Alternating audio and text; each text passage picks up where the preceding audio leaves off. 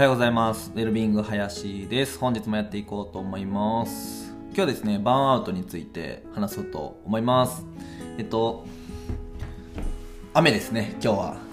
3月2日。いや、早いですね。3月もあっという間に過ぎていくんだろうなと思いながらですね、今日はなんか朝の何時ぐらいだろう。4時、4時半にはもう目が覚めていて、なんかね、早起きをして、過ごしていました。やっぱ朝早いといいっすね。なんか早起きは三問解くって言いますけど本当にその通りだなっていうのをこう感じた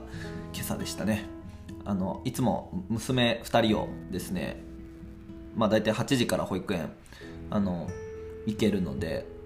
ま、できるだけ保育園のこう開園と同時に行けるぐらいにあのできたらあのベストなんですけど今日は開園直後に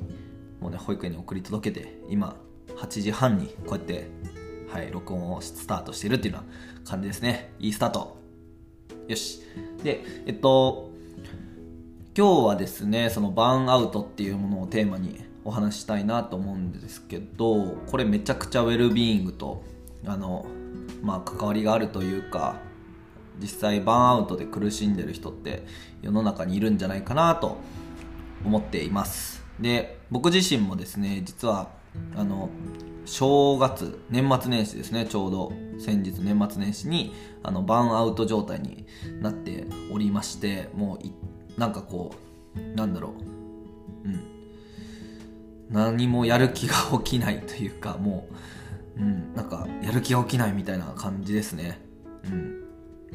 そうそんな感じなんですよね。で自分でもなんかその原因がよくわかんないみたいななんかこう今までずっとひたむきにあの走っていたんだけど突然走れなくなる。足が一歩も動かなくなるみたいななんかそんなイメージですね。でまあそもそもバーンアウトってなんだっていうところがすごく重要だと思っていて皆さんはバーンアウトって聞いたらどんなイメージをしますか？僕はねあのバーンアウトって聞くとあの最初はですねオリンピック選手とかが金メダルを取ってですねもう今までめちゃくちゃ練習をしてでずっとその競技一本で頑張ってきてで金メダルを取ってでまあ頂点に到達してでその状態でもうあとは世界一位になったからこの1位という座を守るだけっていうその上がないみたいな。で、まあ、燃え尽きてもうこの競技で頑張っていこうっていう気力が湧かない。燃え尽き症候群みたいな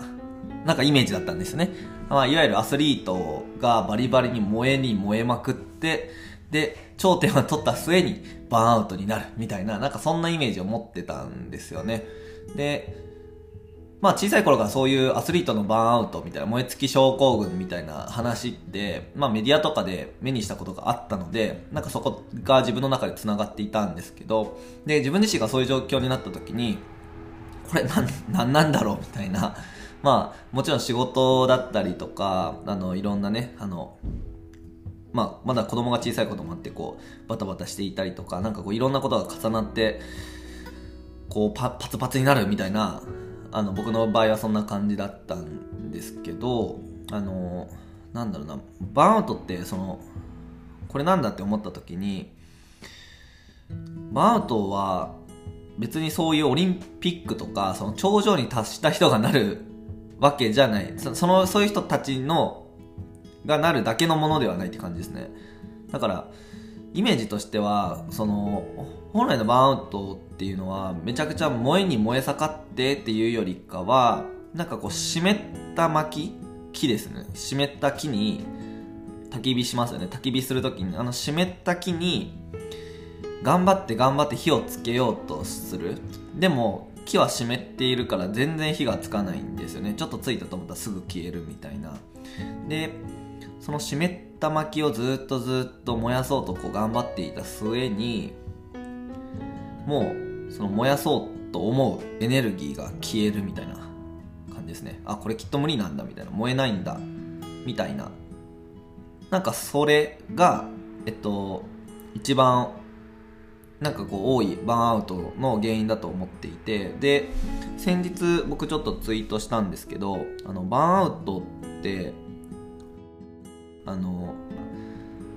話って多くの人がなると思うんですけどあの軽視しない方がいいと思っていてですねえっと、バーンアウト、あ、ツイート読み上げますね。えっと、バーンアウトを軽視しない方がいい。悪化すると家庭生活の崩壊、引きこもり、自殺、犯罪、過労死や突然死などにつながります。真面目に have to 何々すべき何々しないといけないなことばかりに時間をつく使っていると高確率でバーンアウトします。勤勉に have to している人は要注意ですね。うん。でこれ本当にあの伝えたいことで。なんでバーンアウトしなんでその湿った薪を必死にあの燃やそうとしてしまうのか。うん。あれですね。そう。そうだよ。湿った薪が目の前にあるのがまず原因ですよね。うん。湿った薪っていうのは何なのかというと、まあ、今の文脈で言うと、まあ、自分の、まあ、情熱を注げることではないもの、まあ、仕事ですよね。目の前の仕事だったりとか、まあ、対人関係でもそうですし、うん、全く情熱を注ぎたいと思えない対象に対して自分の注意や時間を注ぎ続けてるしかない状態にいると,、えーと、その湿った薪を燃やそうとしている状態ですよね。うん、ででねぜひねあの考えてほしいですよね。なんか僕もその年末年始バーンアウトした時になんかどんな状況だったかというとすごくこう自分しかいないみたいなこう孤独感がすごくてでその仕事とかでもねまあ基本あの今の仕事僕があの中心というか、うん、主体になってやっている側面が強かったので、まあ、僕がいないと回らないみたいな感覚でやった。り多分それ必要以上なあの、まあ、責任感かもしれないんですけどだったりとかただその感覚と実際に自分が、えーと、できることだったりとか。で、まあ、その仕事以外のところの、えーと、ことですよね。仕事以外に自分の時間を使ったりとかなんかこうリソースって限られるじゃないですか。なんかこうそういうのでまあ頭とか心がこういっぱいいっぱいになっていたままそれを放置するとうんなんか無自覚のままに気づいたらエネルギーがないみたいな感じですよね。だからガソリンの残量を気にせずに車走り続けるみたいな感じなんですよね。たまにガソリンの残量チェックしないといけないじゃないですか。でも突然ガソリンが切れたっていうことになって、で、ガソリンのメーターを気にしていないし、えっと、もうずっと見ていない、存在すら知らないみたいな感じですよね。だから、なんで、なんでアクセル踏んでるのに 車が動かないんだみたいな、なんでなんでなんで自分は車を走らせないとなんかいけないみたいなこうすごくもうそれだけにとらわれているみたいな、うん、でふとまあ立ち止まって見てみるとあガソリンメーターあったんやみたいな。ガソリンなくなっとったんや自分みたいなね。うんことになってしまうんですよね。でいやーなんかこうなんか世の中の風潮として我慢するとかなんかこう嫌なことでもしっかり向き合ってやるみたいなことにあまりにも、まあ、美徳というかなんかこうそれをまるでそれが一人前の大人であるみたいな風に思っている節ってあると思うんですよね多くの、まあ、特にあの今の若い人とかも僕も相談乗ったりする中でやっぱりこう、うん、自分のやりたいとかその好きなこととかは置いておいてとにかくあの与えられたものをこなすこなせるっていうのが一人前の条件。それが大人だみたいなものを目指してしまう。でまあ今言ったようなバーンアウトの状態になって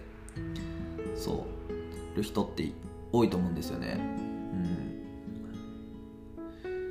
これねどうしたらいいんですかね。まあだから目の前に、まあ、さっきのツイートのあの読み上げでもそうですけど「have to」何々しないといけない、うん、何々すべきがもう自分の生命時間、まあ、24時間の中で割合が多すぎるとそのバーンアウトしてしまうと思うんですよね。だから心を無視しててるまさに忙しいってことですよね。心をなくすって書きますから。そう。だから本当に好きなことやってる時って忙しいって感覚あんまないっすもんね。なんかこううん。楽しいというかうん。だからねもしその自分の例えばねあのこの話少しあもしかしたら私もそうかもとかって、まあ、思った方がいれば自分の時間24時間のうちどれぐらいがそのハフトゥーやらないといけないだったりとか何々すべきっていう気持ちで追われているかなとかちょっとね考えてみてください。であのジャーナルとかって言ったりするんですけどあの瞑想とか書く瞑想とかねあのカウンセリングとかでもあると思うんですけど日々自分の、まあ、寝る前でもいいですし朝起きてこれから一日始まる時でもいいですし頭の中にあることをバーッと書き出してみるとかなんかそういうことやるだけでもそこに何があるか全部見えると思うので自分の頭と心の中に何があるのかなっていうのを文字で見えると思うのでなんかそういったことをあの、まあ、3分とかでもねいいので時間計ってその間にバーッとこう出すとかねやってみるとあなんか今自分の中にはこういう気持ちとか思考でいっぱいなんだなっていうことが分かると思うのであのやってみてください。はい、というわけで、えっと、ウェルビーイング林のラジオでした。はい、今日も一日じゃあ心を燃やしましょう。バイバイ。